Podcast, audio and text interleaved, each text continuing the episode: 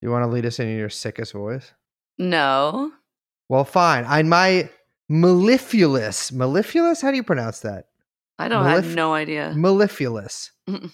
Mellif- mellifluous. In my man- mellifluous, sonorous tones, I'll say, Ghislaine Maxwell trial, day twelve, almost over. Could you please get your name? Ghislaine Maxwell. Could you please? Could you please? Ghislaine, Ghislaine Maxwell. Maxwell. Could you please give us your name? Ghislaine Maxwell. Ghislaine, Ghislaine Maxwell. So, unfortunately, um, uh, Ghislaine Maxwell today was rearrested, but this time by Donald Trump's personal Praetorian Guard. And she was taken to the island of Cuba to the naval base of Guantanamo Bay, where she was hung by her feet and then paraded around by Trump, who was shirtless, uh, who got her via hot brands to confess the locations of thousands of underground tunnels crisscrossing the U S United States of America. I can't believe I missed this. Yes. So, ladies and gentlemen, listen to Liz. I know. I got. I was feeling sick today, so I didn't. I being the responsible person, I didn't go into court today.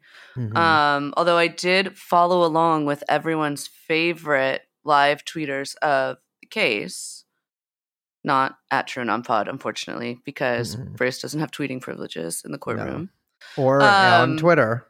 So I'll have some familiarity about what happened, but we are so committed to bringing you coverage of this fantastic, bizarre, very short sex trafficking trial. Yes. That I'm still here. So hello, everyone. I'm Liz. My name is Brace. And of course, we have with us today Doctor Fauci. And producing this episode is Young Chomsky. The podcast is called TrueAnon. Has anyone taken Young Fauci? Young Fauci. Whoa. Is that That's, a, is that, that would be thing? Good. That would be good. Well, speaking of Young, we have injected... Uh, Young Elizabeth here with a Hitlerian cocktail of vitamin B and various uh, amphetamine salts and methamphetamine. So she is it's mostly just chamomile to go. Just really, it's chamomile. That's how you top it off. A little bit of chamomile. To you gotta get the equilibrium. Um, but we have we have in front of us today. Basically, you know, as as listeners will know, we did a very short episode yesterday, and. Uh, We'll basically be summing up the big points from yesterday and getting to today because all in all, truth be told, day and a half defense. Here's the thing. We didn't do an episode yesterday because we were like, what the hell is the defense doing? We need to get a sense of like what if they're really just going to present a full defense case in two days. Like it makes more sense to present a podcast that presents the kind of total borders of like the, you know, full borders, yeah, full spectrum look at what they're presenting. And okay, so mea culpa, mea culpa. Uh, there we go. Um, wasn't in court today. However, this is my impression based on You're yesterday. You're very judgmental, yeah. And then, absolutely, um, what I read today and what we talked about is that, here's my question. What? Does the defense have a case? Listen, I- I'll tell you what. The, the chatter going around court, first of all, no one oh, in yeah. court today. Talk to me. Talk to me. Give me the scuttlebutt. I was, I How's was my poor I, Cafe Lorenzo. I, oh, first of all, I don't, don't even give a star on Lorenzo, but I get there. I get there. I slept in a little bit today. I, I, I so I get there. Classic like maybe, move when I'm well, not there. Of course, you can't. Have oh the, my god, you can't have the. Well, you know, you, you know, every there. Other day of this trial. By the way, I got text updates, seven forty-five to eight fifteen, depending on how late Brace was sleeping in, saying. I, I'm heading to the court. I'm heading to the court, and I was so sad I didn't get one this morning. This is yes. I'm I'm texting Liz that I'm heading to the court because always there before Liz, one hundred percent yeah. of the time there. Except before for the Liz. first week. Except for the first yeah, week. Yeah, yeah. Well, that that's you know that's yeah because, because the first week I was actually staying close, but then yeah. yeah. And the camel that I ride to the the Thurgood Marshall courthouse was also had a had a busted knee. Um, so today I get there. Rather, I mean, I, I late for me. I got there at eight thirty, and I don't like to get there after eight thirty because that's usually when the good room uh, fills up. Mm. Um, and I get there, and I'm like, oh, my God. I'm gonna. You're I'm, like, no, I'm you're going to be in the crazy I'm, room. I'm going to be in the crazy guy room. And no, in fact, There's not even enough crazy guys to have a crazy guy room. There's not yeah. enough like other more normal people to have a normal per- person room. There's everyone has to be together in this.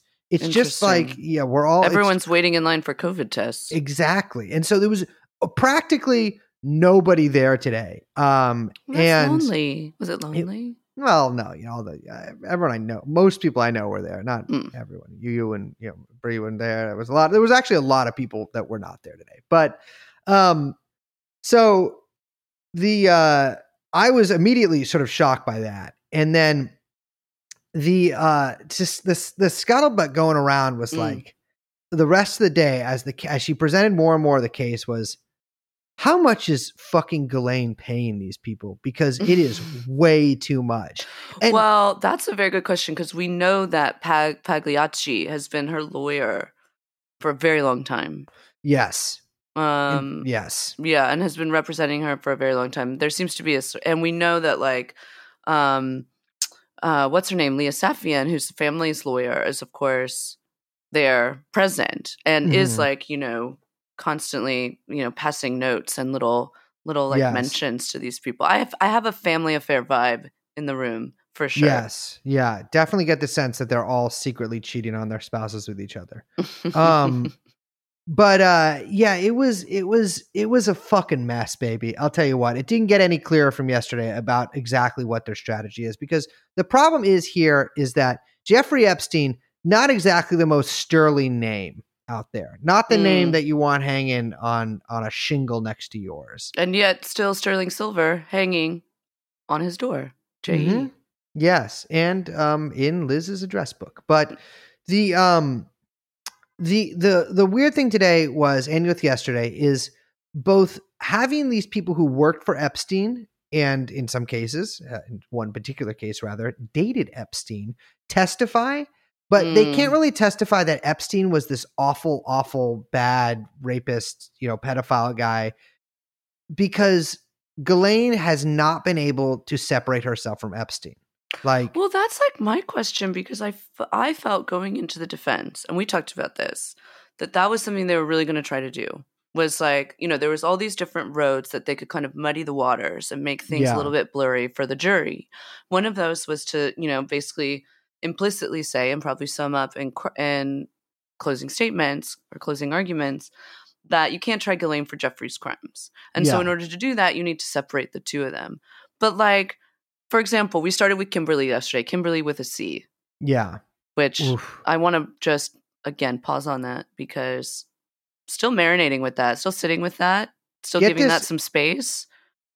Not well.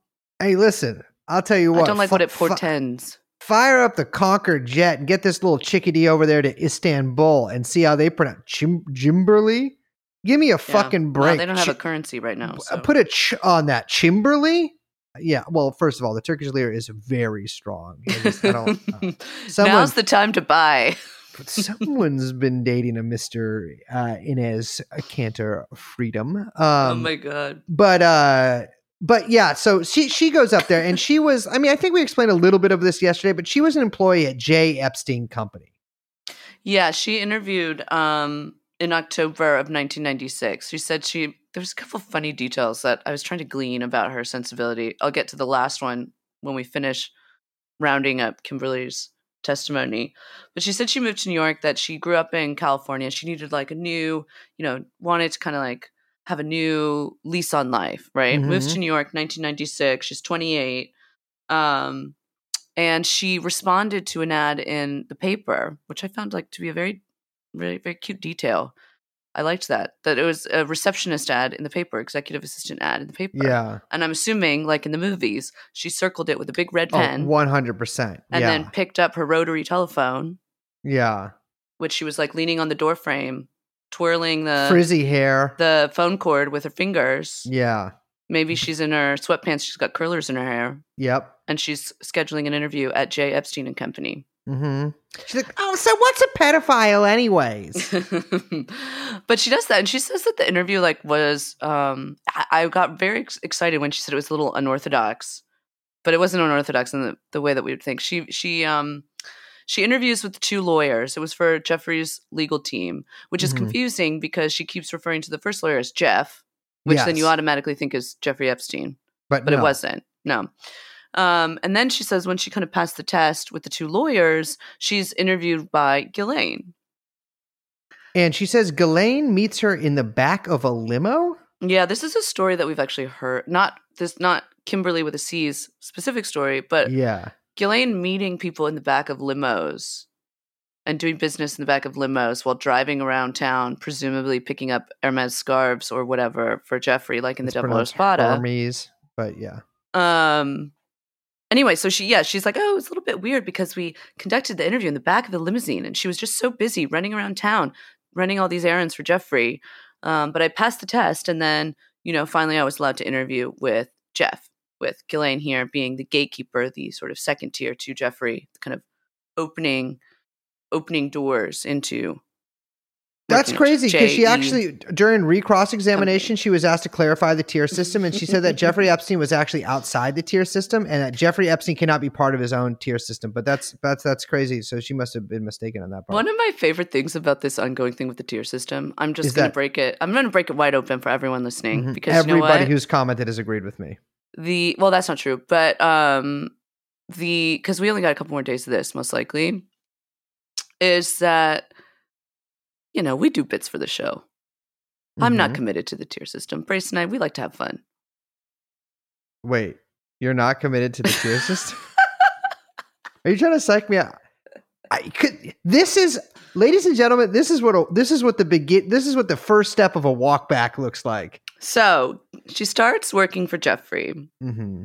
on the legal team. She said she was an executive assistant as part of the legal team. Now, this is at the four fifty-seven Madison Avenue office. Yes. Which we actually haven't heard that much about this office, by the way. Um, although everyone was working out of this office, apparently. Yeah. Big. There was a big crew there. Yeah. So she's part of the kind of like legal team. She's, she says there's like legal, there's like kind of a legal part of the office. Then there's the finance part of the office. Then there's kind of like where Ghislaine is and all that. Um, and that Ghislaine comes into work every day and goes to her own office.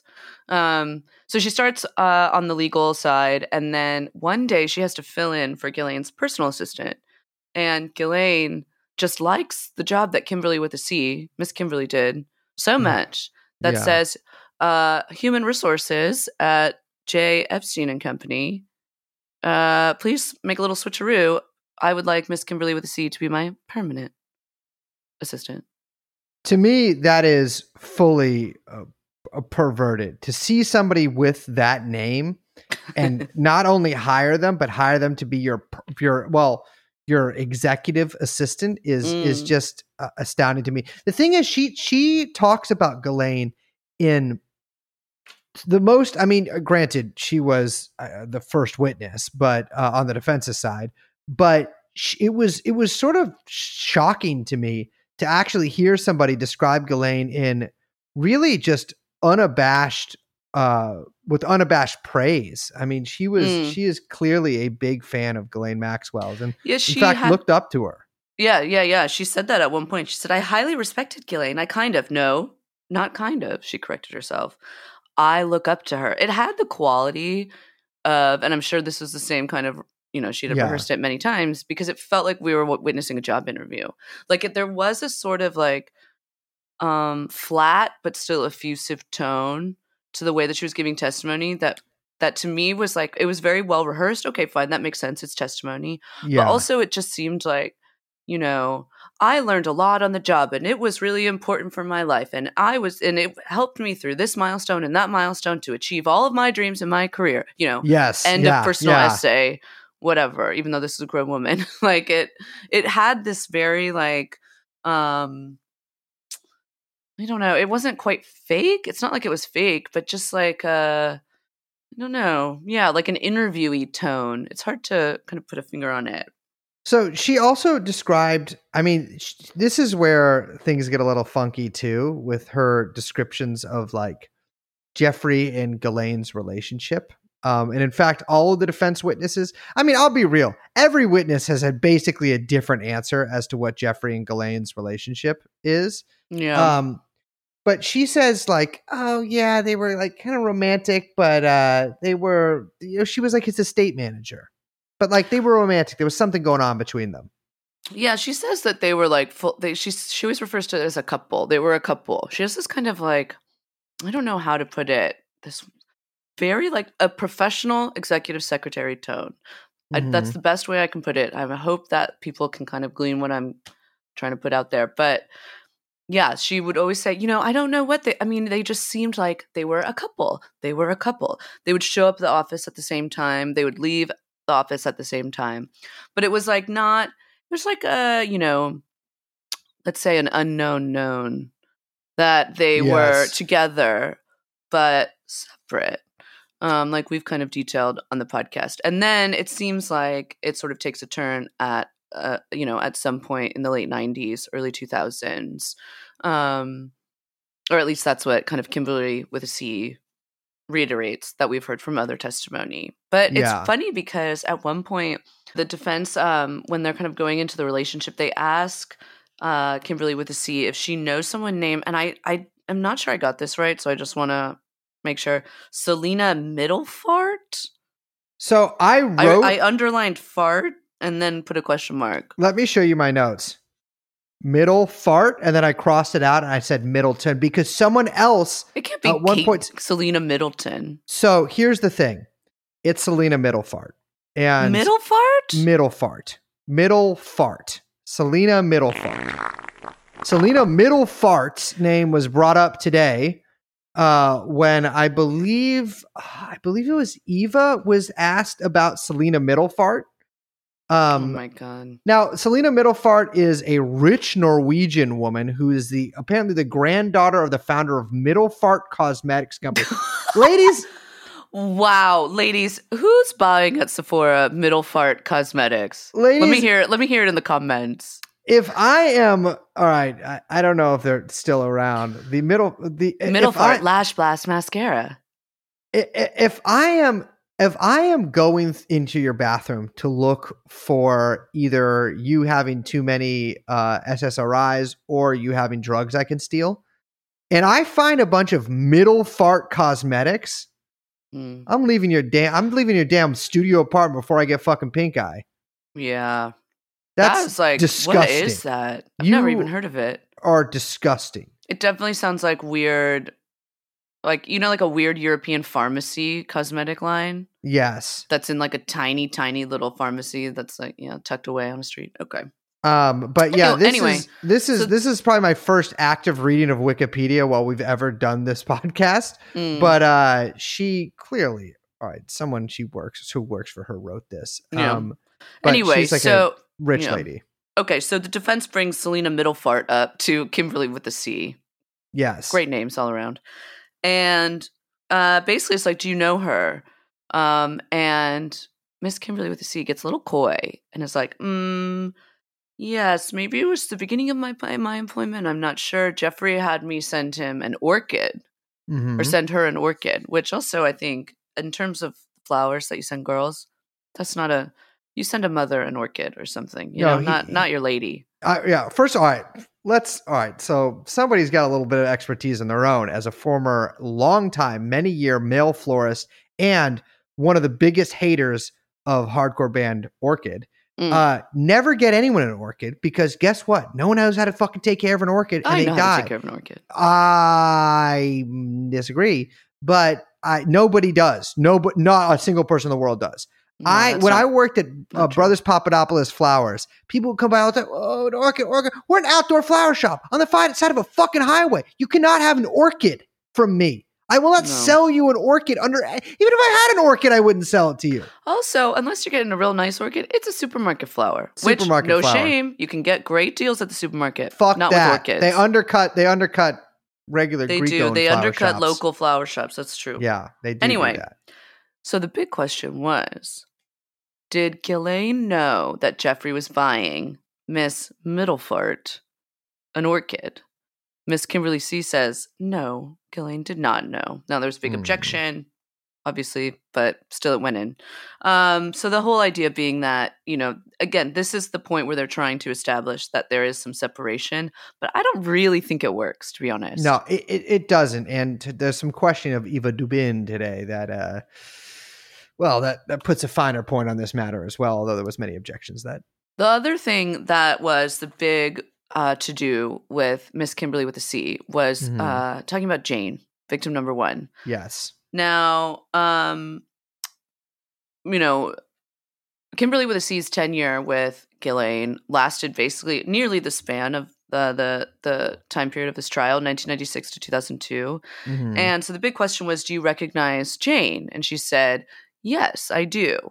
Um, and she said that, you know, there's a whole thing about Jane and her mother coming in a lot to the office, the yes. Madison Avenue office, that Jane's mother called and spoke to uh, Miss Kimberly with a C often, and that Jeffrey gave them tickets to The Lion King, the musical, ah! because at the time he was giving out tickets to everyone. He apparently, this is what Miss Kimberly with a C says. She says, oh, he gave tickets to me. It was so generous. I loved that he gave tickets to me. He was friends with one of the producers, so he was just giving everyone tickets. It was a big show. It was such a big ticket. It was a big show. Mm-hmm. He was just trying to get so many people. You know, he gave tickets to everyone to The Lion King. I got to say, this little tart had, um, that sounded very sexist. That was very, saying. yeah, I don't like that. Uh, and she's not a tart either. I don't no, like her, but she's a fifty-five-year-old woman. Listen, if anybody knows a tart, it's me. She did have a beautiful spray tan, I got to say, which stuck out like a sore thumb in the room of pasty East Coast. Yes, like ghouls, ghouls. Yeah, she should have like shared. So white and like, oh, don't show me any of this. Speak for sun. yourself. Yeah, she I'm, had I'm, a glowing, glowing Los Angeles tan. I'm covered in a fine layer of oatmeal, which my pores emit. Very sugary. Um, yeah, he, it, it's it's so Lion King again came up today, Liz. In fact, it was one of the final things in the trial. But I gotta say, the date of the musical of Lion King. Well, I guess Lion King is already a musical, the movie, right? Mm. Um, no, there's the movie, and then there's the musical. Is the is, is the, the movie doesn't have quibble. a music in it? No, it does. But then the musical was the adaptation, the Broadway adaptation, yes. stage adaptation of the Disney film. And there were people involved. I believe Elton John was actually involved in this. He stage. wrote the music. Yeah. Yeah. Incredible memory I have. Look at that. Yeah. Um, wow. Yeah. You know, I don't really care for that kind of show. I'm not, I'm not yeah. going to lie. Wouldn't it be crazy if that Eminem and Elton John do it? Like one of the big things, by the way, that Um, Kimberly with a C said, I don't know if you were here for this. She said that Jane's mother told her that Jane was Jeffrey's goddaughter. Yes. Yeah. And so the they everyone in the office treated Jane like, this is what she said, treated Jane as if she were Jeffrey's family, which meant like, you know, utmost professional, like this is this is a very special person. You don't like, you know, you they get like you know, I don't know, red carpet treatment that you don't, you know, mm-hmm. you don't like hang up on the phone. This is, you know, his family, yeah, right? Yeah. You always make sure the calls go through, et cetera, et cetera. Um, but she said that she stopped seeing Jane um, at a certain point and found out that Jane had joined a soap opera, which she was very excited about because it was Miss Kimberly with a C's favorite soap opera. Yes. Now I got to say again, Kimberly with a C applying for a receptionist job out of the papers. Big soap fan. I'm trying to paint a picture here. It's working. Okay, good.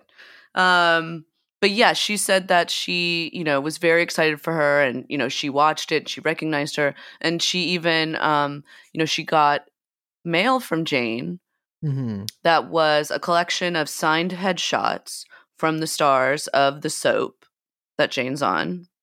Um, that was Miss Kimberly's favorite soap. They were all autographed and it had a note that was like, thank you, Miss Kimberly, for always being so nice, like miss you or something like that. Love, Jane. Um, and she still had that, brought it to court, exhibit, defense exhibit, you know, and this was all meant to, you know, poke holes in Jane's testimony. Yeah. So the, the whole point of Kimberly being brought up here by the defense is to, is to show it a number of things. One, that uh, Jane's uh, Jane saying that she saw The Lion King on a certain trip on a certain year. I believe she said she maybe saw it in nineteen ninety-four, ninety-five, before it came out, rather, um, was incorrect. And so she must be lying about everything else. uh, even though no one's really disputing the fact that she did see The Lion King on um, Epstein's dime. But uh, the um, the other thing, too, is to prove that, like, first of all, her mother was around. And so to kind of like be like, oh, well, you know, it's who knows what's going on here. You know, the mom was there. So, you know, you can I mean, what was Ghislaine's doing? Exactly. Like, she wasn't doing anything wrong. Um, to show that Jeffrey Epstein had adult girlfriends, uh, and to basically just like, you know, to try to pad up the side of the story the defense was trying to proffer. Yeah.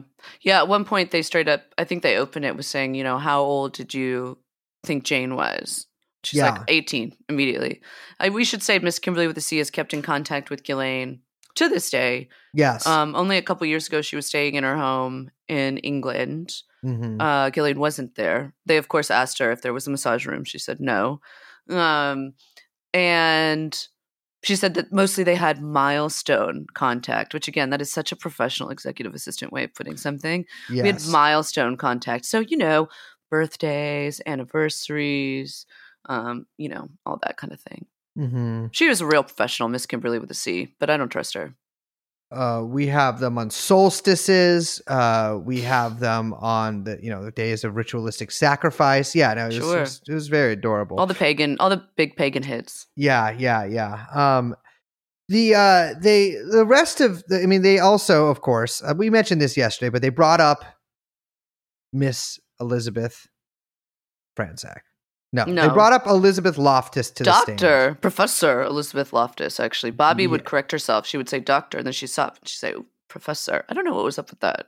Yeah. If well, that's supposed to be like a better way of presenting her.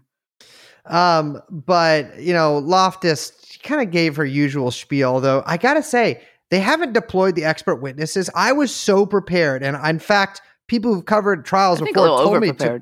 I, people told me to be prepared for a lot of expert witness back and forth. And I got to say, not a lot of expert witness. I wonder how much the Weinstein stuff played into this. Because, of course, Loftus testified at Weinstein, high-profile trial, um, also Cosby. But the the it really has stopped working, this kind of, yes. you know, poking holes in. Also Oliver North. Yeah, but poking, but I just mean recently, like poking holes in these girls' testimony for, you know, being, having corrupted memories based on yeah.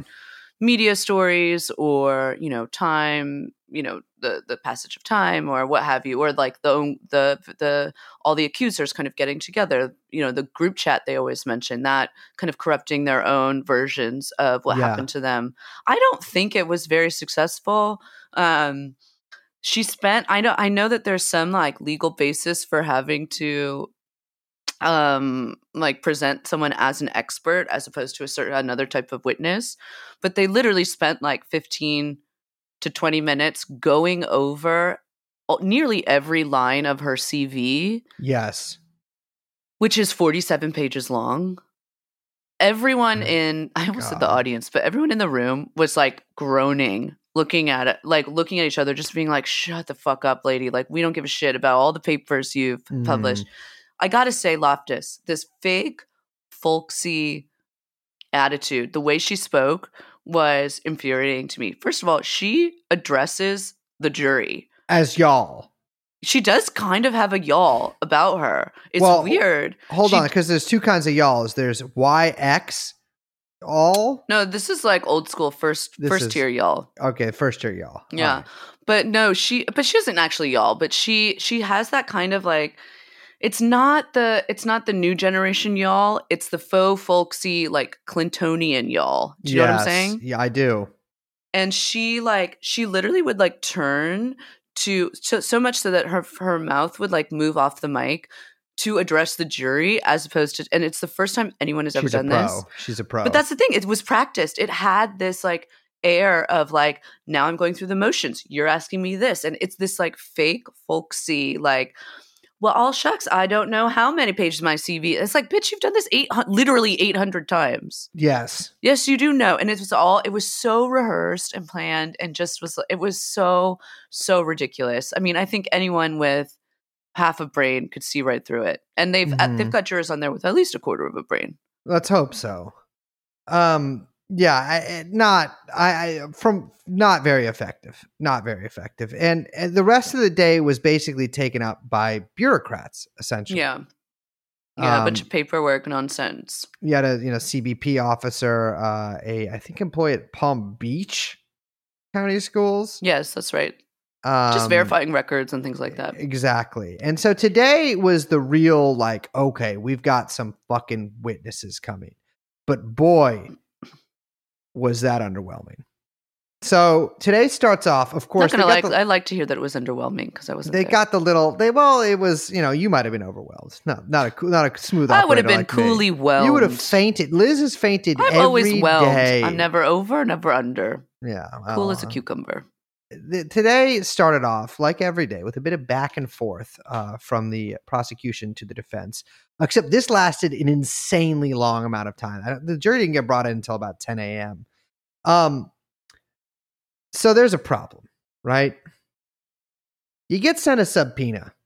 What? You got to go to court. A subpoena. Okay. A subpoena. How do you say it? Subpoena. I say subpoena. It the way that you say it. Subpoena. Sometimes subpoena. You say it that way. Sometimes you say subpoena. I can't so even say it the you, way you well, say it. How do you spell it? How do you spell it? Oh, my God. No, I'm just curious how you spell it. Just curious how you spell it. I already saw that you said online that the B that, does, that it's fake to have silent letters, so which is this wrong. Is, this is actually true. Silent, so-called silent letters are fake. There's no such thing as a silent letter. Newsflash, moron! Just don't put the letter there. If they didn't put the le- that, it's fucking so. The thing is, it's stupid. Not actually silent. You do a hint. You do a hint of a. It's a subpoena? Whisper of a subpoena. Yeah, no, it's a subpoena. The, it's you, literally not, and you. It's yeah. Many, yeah. many a listener have remarked. Listen, as as a guy who's served a lot of penas in his life, uh, let me tell you, there's a a thing called a subpoena, and uh, believe me, I've heard yeah, a well, lot. I don't think it's the thing we're talking about. Heard a lot of you ladies complaining about them. Um, so today starts off with uh, Comey and and to be fair, Menninger and Sternheim and the defense. Kind of talking about this witness who is uh, ducking the subpoena. Uh, is this Alexander Hamilton? No. Okay. I'll get to Alexander Ham. Fuck. I'll get to Alexander Ham- Alexander Hamilton in a second. Alexander Hamilton is not ducking anyone, but he is scared of the F B I. Um, wow. Which there is a distinction there. I believe Kelly uh, Kelly Bovino. Well, so. There are there are three there are three female type witnesses that are supposed to be um, called to court today. One is we, we were just given their first names: Eva, Michelle, and Kelly.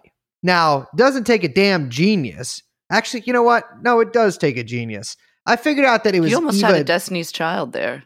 Mm-hmm. It, I, I don't know what that means. Uh, they uh, they I, I figured out. Of course, it's it's got to be Eva Dubin, right? Yes. Um, everyone had their fingers crossed. There's there's a couple different Michelles in Epstein orbit, so not really sure who that could be. Um, and Kelly, you know, I, I'll be honest with you, I didn't know, but I suspected it was a woman named Kelly Bovino. Um, and we actually did not have that confirmation until the very end of the day when I think they were just like fuck it and said her full name. Uh. As you might remember, there were a few uh, few witnesses that the the excuse me the defense was seeking anonymity for, which is very rare that that's in the, in this sort of circumstances that's allowed. It was not granted. Um, Kelly is I don't know if you guys can hear that, but when I'm, someone's someone's really partying downstairs. Um, Kelly has been ducking the subpoenas and, in fact, is just refusing to cooperate or respond to anything at all. And so a um, the defense the defense today put forward a uh, basically a motion to get the marshals to go and arrest her and drag her ass to the courthouse. I was thrilled when I heard this. And in fact, this is the happiest I've been in weeks, if not months, if not years, if yeah, not you my were, entire but life. You were running up, volunteering just to be a marshal. Picture, I well, I all right, I am all right. So I do do volunteer civilian marshal work sometimes, but uh, and I am a, I am an unlicensed air marshal. But it it it I was thrilled at this. This did not end up happening, um, but if if you may recall, Jane has claimed that five women uh, she she was particip- participate in basically group sex mm-hmm. or group, group massage sections. Mas- massage, yeah, yes, with five women: um, Eva, Sophie, uh, Michelle, Kelly, and one other woman whose name I can't remember. Emmy. Emmy, yes, Emmy, which is obviously Emmy Taylor. Yeah. Um. Now, once I saw these three names, I was like, oh, okay, I'm seeing what's going on here. They're going to have these ladies say, I never heard of this woman in my life. Yeah. And what did they do? They had two of these five women come and say that I've never heard of this woman in my life. So, so Eva Dubin's a big name, though. She's a big fucking name. We did a whole episode about her. Yeah. I think yeah. we did an episode about the Dubins. I will find that and put it in the description. Mm. But, uh, Eva Dubin's a big name. Her first of all, Doctor Eva Dubin. Um, Is this like a Doctor Joe Biden situation? They they were clear to call her Doctor Eva Dubin. Oh my god! Okay. Or Doctor Dubin. Glenn um, Dubin is, I mean, up until recently, big powerhouse, uh, financial fin- financier. Titan. Yeah, finan- mm-hmm. I like that, financial titan. Yes. Um, in New York City. So, um. You know, we'll, we will actually, we'll get to her testimony in a second. I just want to run through kind of what was happening prior to everything. Actually, you know what? Let's just jump into it now because that makes more sense flow-wise. Uh, so it does. So I was electric when Eva Dubin was called oh, to the stand. Oh my God, I can only imagine. You know who wasn't electric? Eva Dubin, because despite being the former nineteen eighty Miss Sweden. Why is everyone from Sweden? Wasn't well, the wait? Where's Middelfart from? Norway. Oh, whatever. Same thing. No, I oh mean, actually, God. I'll be All real with you. All these market socialists don't care. Norway, Nor- Norway is technically should be Sweden, but um, yeah. That's, well, that's another episode. Not, let's not get into that now. Yeah, and it will. It will be. Well, and Russia, really. But uh, so she is called to the stand, and if you have listened to our episode uh, about them, but also just involving some some testimony that her former uh, one of her former employees gave a guy named Rinaldo Rizzo in twenty sixteen. Um, you know, it's a little too much to fully just read off here or anything. Yeah. But it essentially, this guy is preparing a meal in um, you know, in in the Dubin home when Epstein and Ghislaine sort of breeze in with a fifteen year old girl. Uh, Eva Eva tells one of the, the girl to sit on a bar stool uh, in the kitchen, sort of like, you know, sit there. She looks shell shocked. She's very attractive, very beautiful, he says. Uh, and I will read this part. Very attractive, beautiful young girl, makeup, very put together, casual dress. But she seemed to be upset, maybe distraught, and she was shaking. And as she sat down, she sat down and sat in the stool exactly the way the girls that I mentioned to you sat at Jeffrey's house, with no expression and with their head down. But we could tell she was very nervous. What do you mean by distraught and shaking? What do you mean by that? Shaking, I mean literally shaking. Um, he introduces himself, and this girl is just like totally non-responsive. Um, she looks like she's about to cry, and he eventually is able to uh, make her feel a little comfortable, and she says that she's Jack's executive personal assistant, which is clearly not talking about Kimberly here. Um And, you know, Ronaldo's like, what? You're like fifteen. How are you his personal assistant? And she sounds, at this point, she like hysterically breaks down crying. Um, and she's not, doesn't stop crying.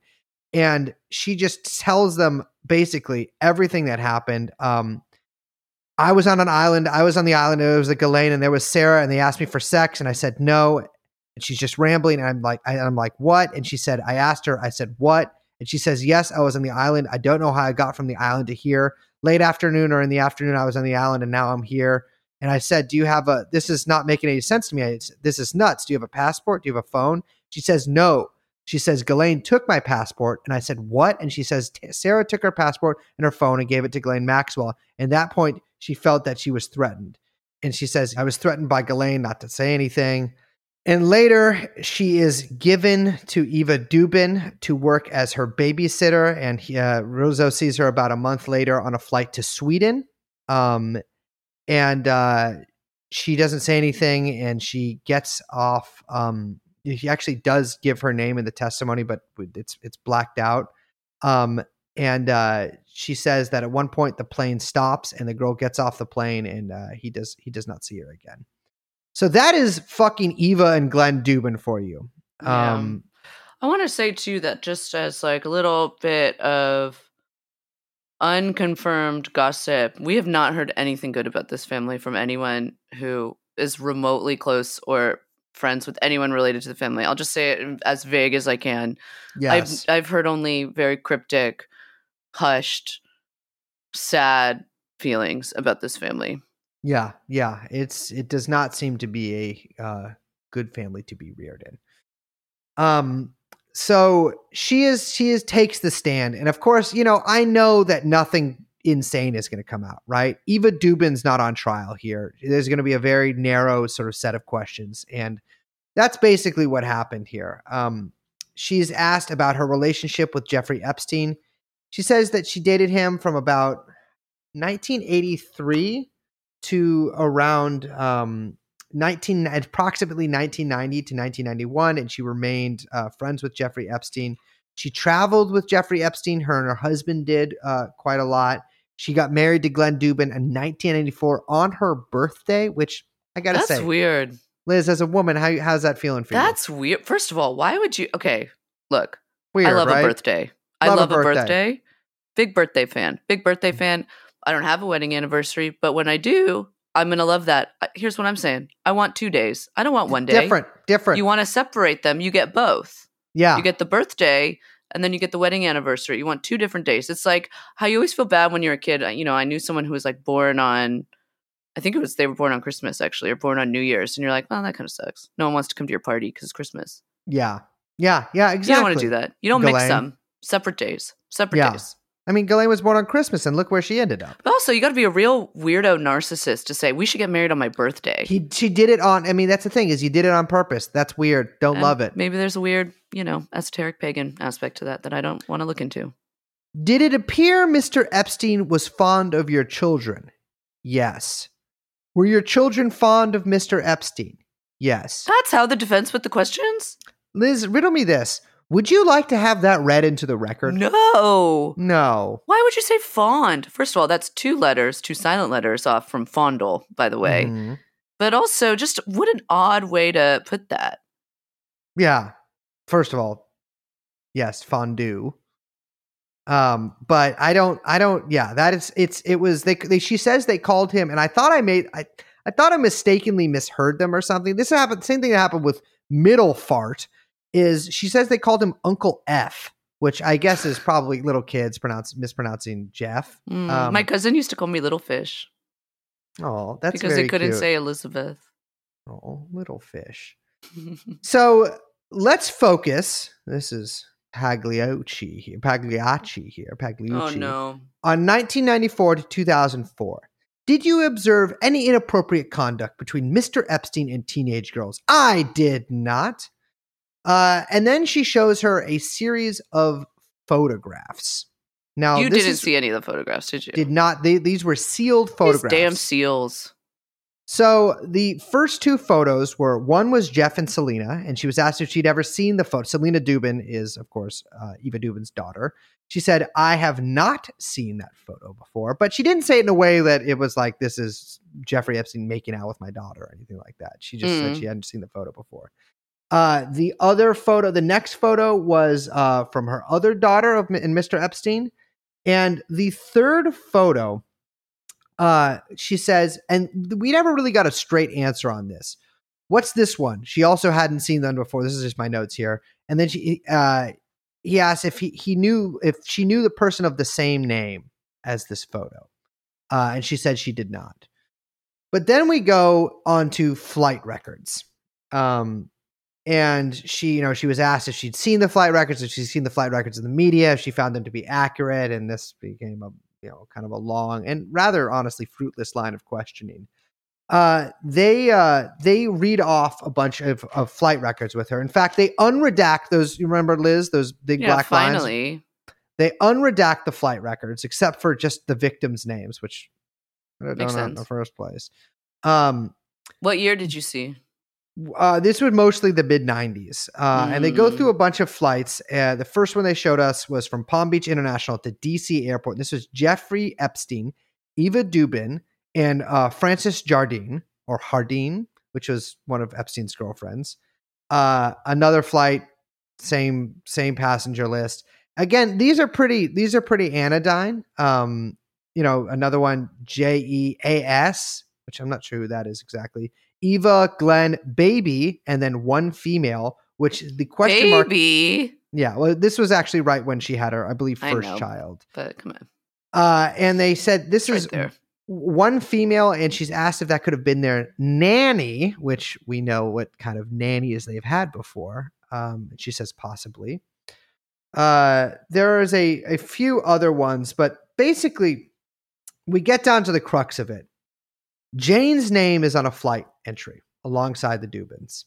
She says, do you recall meeting anyone named Jane on this flight? This is Pagliacci asking her. She says, no, or don't recall meeting anyone on this flight. And uh, there's another entry um, where she's asked if she recognizes anybody. Uh, we got Sophie Biddle, uh, Jeff Chance, uh, the Jeff that's a lawyer for him. Um, and then finally, there is... Basically, I mean, they, they go through a few other flights. The the utility of some of them, I'm not entirely sure of because there's no victims on any of them. But uh, this kind of gets summed up in during nineteen ninety-four to two thousand four timeframe. Were you ever introduced to anyone named Eva who was dating or close to Jeffrey Epstein? And she says, not that I recall. And so this is to say that there could be no other Eva that Jane was talking about. Pagliacci follows that up with asking her, have you ever been in a group sexual encounter with Jane? She says, absolutely not. And then have you ever been in a group sexualized massage with Jane? And again, absolutely not. And so what we have there is an attempted corroboration of, of her saying that like, no, I've never done anything with Jane. So I am disputing Jane's remarks here. Mm. But then we get the cross, right? And the cross a- asks a very, I think, kind of funny question. Um, are you the only Eva in the whole wide world? Which I mean, uh, yeah, she says, no, there are many people named Eva. She says, yes. And I wrote, she's being very snarky in here. Is this who, um, who was this on the, on the cross? Was it Miss Mo? Yes, it was Mademoiselle Mo. Um, actually married to the Mo from Mo's Tavern. Yeah, she's very sassy, Miz Mo. I think if you're having anyone call you Miz Mo, which, by the way, the defense and I think even Judge Nathan calls her that, very sassy, very sassy lady. Yes. And so basically she asked like, oh, so you didn't actually see Epstein that much during some of these time periods. I mean, basically trying to make it seem like, well, if it wasn't this Eva, it was another Eva, and that's entirely possible. Um, Then the questions about Jeffrey and Ghislaine's relationship starts. And uh, Miz Mo asks the question that has been forefront on all of her minds. Did Jeffrey Epstein and Ghislaine Maxwell have an open relationship? No shit. She said that? Yeah. Open oh relationship. Uh, this was met with a, well, she says, I can't really say I did. I don't know if they did.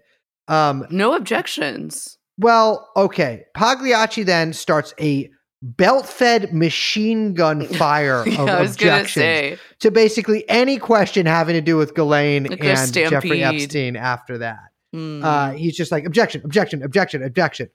And we make it through the objections with very few answers and none really notable. Uh, and then the final three, which was, are you having some issues with your memory? Yes. And then, you know, she has her explain to the jury. Uh, she says, it's hard to remember things from far back and hard to remember things from even last month. Her family notices. Oh. And it, she's asked if it's related to medical issues. And she says, I believe it is. So she has Alzheimer's or something like that. Most likely so. Although she seemed, I will say, very lucid. Mm. Uh, well, there is no redirect on this. So mm. she is she is let off the stand. Well, it wouldn't be good for it to come out that Jeffrey and Ghislaine were open, were poly. Not great for the poly community. No, no, no. Well, actually, they claim Jeff pretty hard. Do they? Yeah, yeah. He's like one of the most foremost. Uh, I mean, he's... I mean, I would say that, but if you're a pro, if you're a poly person, no, I'm he spoke sure at PolyCon twenty seventeen. Um, you know, he does. He That's did a what bunch the of, Edge conference actually was. Yeah, he did a bunch of poly like charity Twitch streams for like you know big beds that like fit like seven people. Um, yeah, he's he's he's pretty in there. I gotta say, as I was kind of following this as much as I could throughout the day, there seemed to be a big hanging question in the air, which was, is Ghislaine going to testify? She did not. She did not, no. But was there a little bit of a cliffhanger? Was everyone like, ooh, maybe she will, maybe she won't? Well, people, no, I think at this point, you're the only person who really thought Ghislaine was going to testify. No, there's one guy who who also thought that she might. One guy out of, well, there was actually well, no other one people, at the trial. Yeah, but, but it wasn't just me. Well, no, Ghislaine did not take the stand. And at the time was clicking, or ticking rather. Well, it was clicking too, uh, further and further. We actually had Michelle Healy, who was another J. Epstein and Company employee. Uh, she is now a housewife, and she was a secretary. Uh, she's self-described housewife. Uh, she is now a secretary, um, or she, excuse me, she was a secretary at Epstein's office. Um, and from ninety-six to ninety-nine, uh, her sister worked there and needed someone to fill in. And this, of course, you know, this is a, Mich- a Michelle, although clearly probably not the Michelle that was referenced by Jane. Um, and she also speaks in rather glowing terms about not only Ghislaine Maxwell, but but Jeffrey Epstein as well, calling him very generous. Uh, she says she was friends with Emmy Taylor, you know, hung out with her sometimes. Um, she said she that Jane looked like a grown-up to her. It was a fairly short testimony, and she was asked um, also if she was ever involved in any group sexualized massages with Jane. Absolutely not. And uh, any group sexualized massage with Jeffrey Epstein. Again, absolutely not. And uh, she was also asked if the F B I had contacted her within the last week about this. And she said yes. And that is very interesting to me. That is interesting. That could mean maybe she was, and she's being accused by somebody of that. Um, we get to Cross, and Liz, guess what the first question is? Are you the only Michelle in the world? Mm-hmm. And unfortunately, she did not say whole wide world this time. Oh. uh, and she says, haha, no. Uh, and then, did you know the first name of everyone Jeffrey Epstein met in the nineteen nineties? And then, no. Um. But uh, basically, no, that that was it. There was a very short cross-examination, uh, no recross there. And at this point, things get a little hairy for the defense because we've had very few witnesses take the stand. Yeah, no blockbuster information, no daggers no. in any of the girls' testimony. Everything's no real sort story. Of fallen flat. Yes, and like a, a balloon middle farting out, and it and it and it. I gotta say, it seems seems like there's not going to be any more witnesses left. And you know what happens when there's no more witnesses left? You gotta rest your case. And from all right, from the perspective of somebody just watching this happen, it really did seem somewhat like the defense was kind of caught out. They had promised thirty-five witnesses. I believe we got less than eight, although I'm bad Potential at Potential witnesses, yeah. Potential witnesses. Now, there were a couple things uh, that were brought up in a long conversation um, this morning, or rather a long back and forth with prosecution and the uh, defense and the judge uh, about having a couple more witnesses. So now there is uh, some contention over whether Ghislaine's house in Belgravia, when it was purchased, and if that purchase date matches up with a minor victim two, Kate's dates that she said that she first went there. That's, that whole thing is so stupid. Now, technically, it's that house is leased from like some duke because it's some weird London thing. Like it's not, it's like been leased since like the fifteen hundreds. This is how the defense portrayed it. What? And Some this is British so complicated. Property no one cares. Yes. This is so stupid. No one cares. Show us the were, mail. Yeah. So they could not, they could, they, they were having some trouble here. And so they were trying to get the barrister who represented Ghislaine Maxwell in the purchase of this home to testify. Uh, what and, is this defense strategy? I don't know. This is what, not really what was going tailored on. For the American audience. So all of the witnesses that they had to testify to that could not make it. Uh, her lawyer could not make it. Um, her lawyer represented in the sale. Uh, There were technical issues. And in fact, this was very funny because there was a witness supposed to be Alexander Hamilton. And it's unclear exactly whether that was the lawyer who was supposed to represent her. I believe it was, or who did represent her during the purchase of that home. I believe it was. Um, but he has COVID. So Alexander Hamilton, ha- British Alexander Hamilton is sick with COVID, and he was getting freaked out by Detective Byrne, who I believe works for the court, calling him, trying to set up uh, him oh my God. giving testimony uh, over uh, the This screen. Is like a slapstick comedy, comedy of errors defense. Well, so this is the funny thing, is the prosecution was pissed about this because they were like, first of all, there were they, they were like, there are not technical errors. It's working fine. The defense just doesn't want to use him anymore and don't want to look like they're pulling witnesses, because obviously if they're pulling that witness, he probably doesn't exactly have the documents that they want him to have. Right, right, right, right. And so there is a long back and forth, but like very snipey back and forth uh, between the prosecution and the defense about this. Uh, there's also the owner of the Nag's Head Pub. Now, remember I called this. Yes. Um, well, it's crazy because at fir- I mean, at first I was like, wait, Liz? There's a pub named after Liz's head? That's so mean. Don't be mean. Yeah, uh, it was crazy to me. But I guess Nag is is a uh, a, a type of uh, British person, and they name pubs after them. Um, the owner of the Nag's Head Pub, which is apparently across the street from Ghislaine's former uh, residence in Belgravia, uh, who is an eighty-one-year-old man, wanted to come and testify, but he won't be able to get across the pond. And believe me, Laura Menninger used the words across the pond, although not when describing this witness, but describing others, um, to fly across the pond and testify that he had, oh, I'd seen the old other people that lived at that house uh, during the time that Kate says that she was molested there. So basically she wanted, they wanted him to come and corroborate. And I'm like, brother, if your big witness is an eighty-one-year-old barkeep of the Nag's Head Pub, who's got to testify on memories from nineteen ninety-six, don't think this case is going so well. I can't believe that's all they could find. That's like, all they could find. You know what? This is a really, like, you know, to kind of sum up this defense strategy, like, Ghislaine has been cut loose from all strings that were attached. And I mean, like, you, this girl was like a society girl for decades, and there is yeah. nobody who can come testify on her behalf. Nobody. There's, Nobody. They can't find anybody. Think of all those pictures and of everybody that Ghislaine's with, right? All those pictures of every single C E O in the and world like for some reason. And all of the people who are underneath all of yes. those people.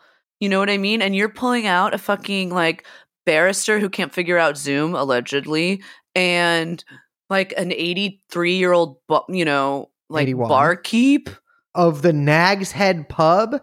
Like, like, come this on. Is what, this is what it comes to. I mean, that's the thing too, is, you know, people are like, well, it, you know, it's, it's, it's, it's going to be rigged. It's going to be rigged. I'm like, dude, I don't know, man. like, I, it I mean, does it not feels seem- like, yeah, it feels like per- it's like to the point where you're like, and I don't think this, but I wouldn't blame people for thinking it was on purpose punt. It's so yes, crazy. It, it is such an incredible, like, you know, we have talked We have talked our fair share of uh, hard truths about the prosecution of this case. Yeah. But I got to say, every single one of them looked like Clarence Darrow next to the defense today and yesterday. I mean, they were fumbling and mumbling and They were stumbling. Also wearing their white suits and hats because oh, you know, yeah. yeah. it was Friday, yeah. casual Friday. Yeah, yeah. Bobby Sternheim was smoking a, a, uh, a doobie during most of this, hanging loosely between her lips, the end, both ends wet. I'm as she had like, rolled it herself.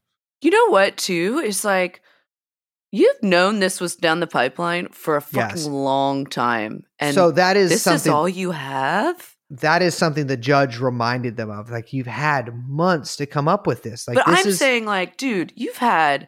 The Virginia Jeffrey suit was in, what, twenty sixteen? And you got to be able to read the writing on the wall by that point.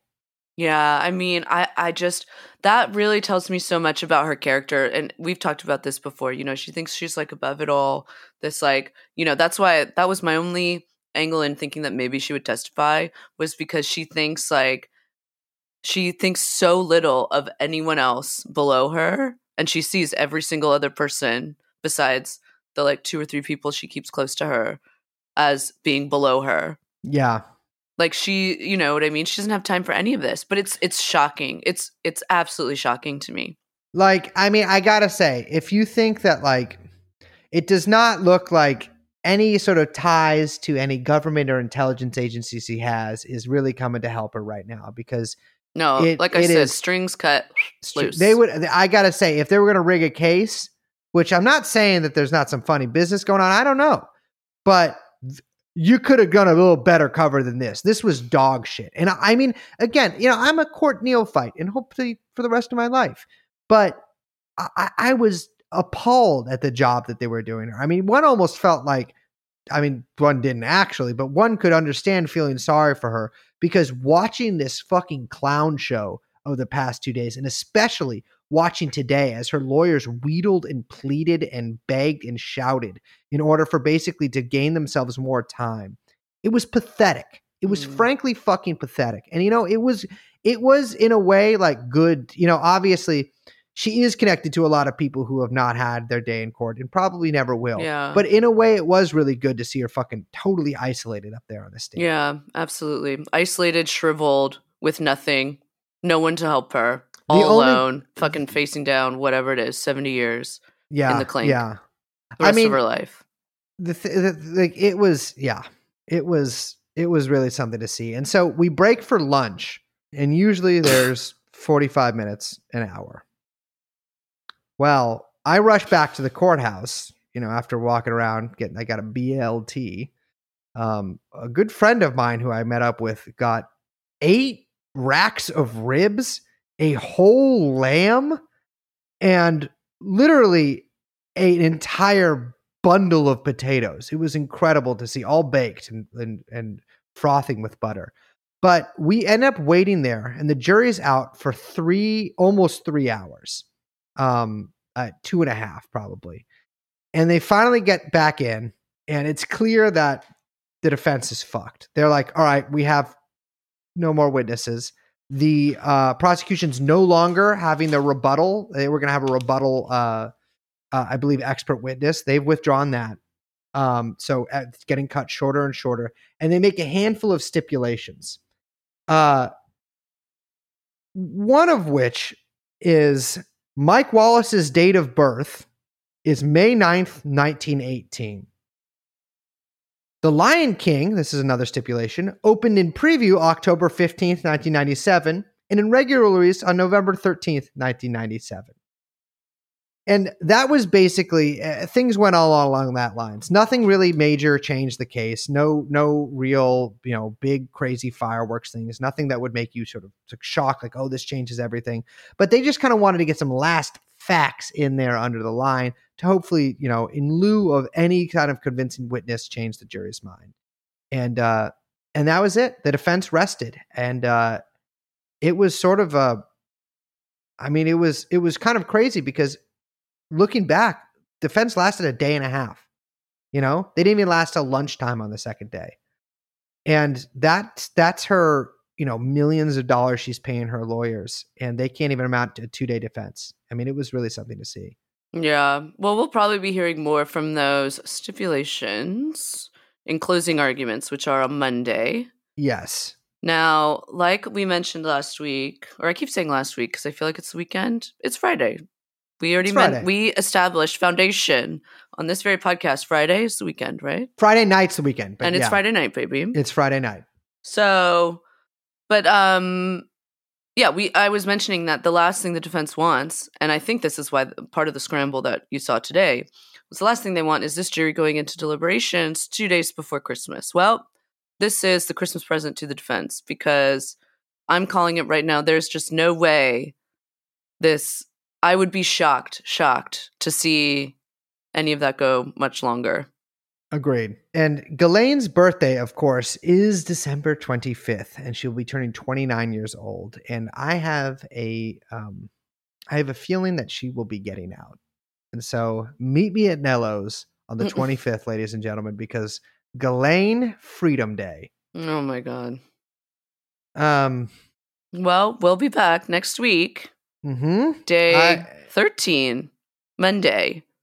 Yes. Real speedy trial. Real speedy trial. Speedy fucking trial. Less Wait, than Also, I want to, you know what? I have a stipulation I want in the record. Stipulate it. And this is just a personal note, but I think it's, it's a funny little thing to add as we wrap up. The other day, I was walking to Brace's little uh, pied-a-terre uh, mm-hmm. in in bustling Manhattan. Hey, she's twenty-two. And um, I noticed something, and I mentioned it to Brace. I said, Brace, my bum knee hurts. I think it's going to rain. Okay. Now, Brace laughed at me, naturally. Uh, yeah, scoffed, I even, I would say. Uh, and was like, oh, pff, this is my Brace impression. Oh, pff, your bum knee hurts. Okay, pff, whatever. Scoff, scoff, scoff, scoff. I want to say we recorded a podcast or whatever we did. I left the apartment. We both left the apartment together. Raining. Interjection. Interjection. Actually, you know what? I'm going to dismiss everything she just said. Overruled. Overruled. No, not overruled. You described to me when we were walking to lunch the other day. Perfect fucking memory, Belden, right here. You said, oh, my knee hurts. I think it's going to rain. And you know what happened? You know what happened that day? It rained. It did rain a little bit later. Hey. It did. Not but overruled. I didn't even say that that was wrong. I didn't scoff. I was like, you're damn. Always scoffing at me. Well, all right. Yeah, I can wonder why. But everyone, I'm Liz. My name. My name is Brace, and they're actually called Houseless Knees. Uh, this is producer Young Chomsky, and the podcast is called TrueAnon. We'll see you next time. Bye-bye. Bye-bye.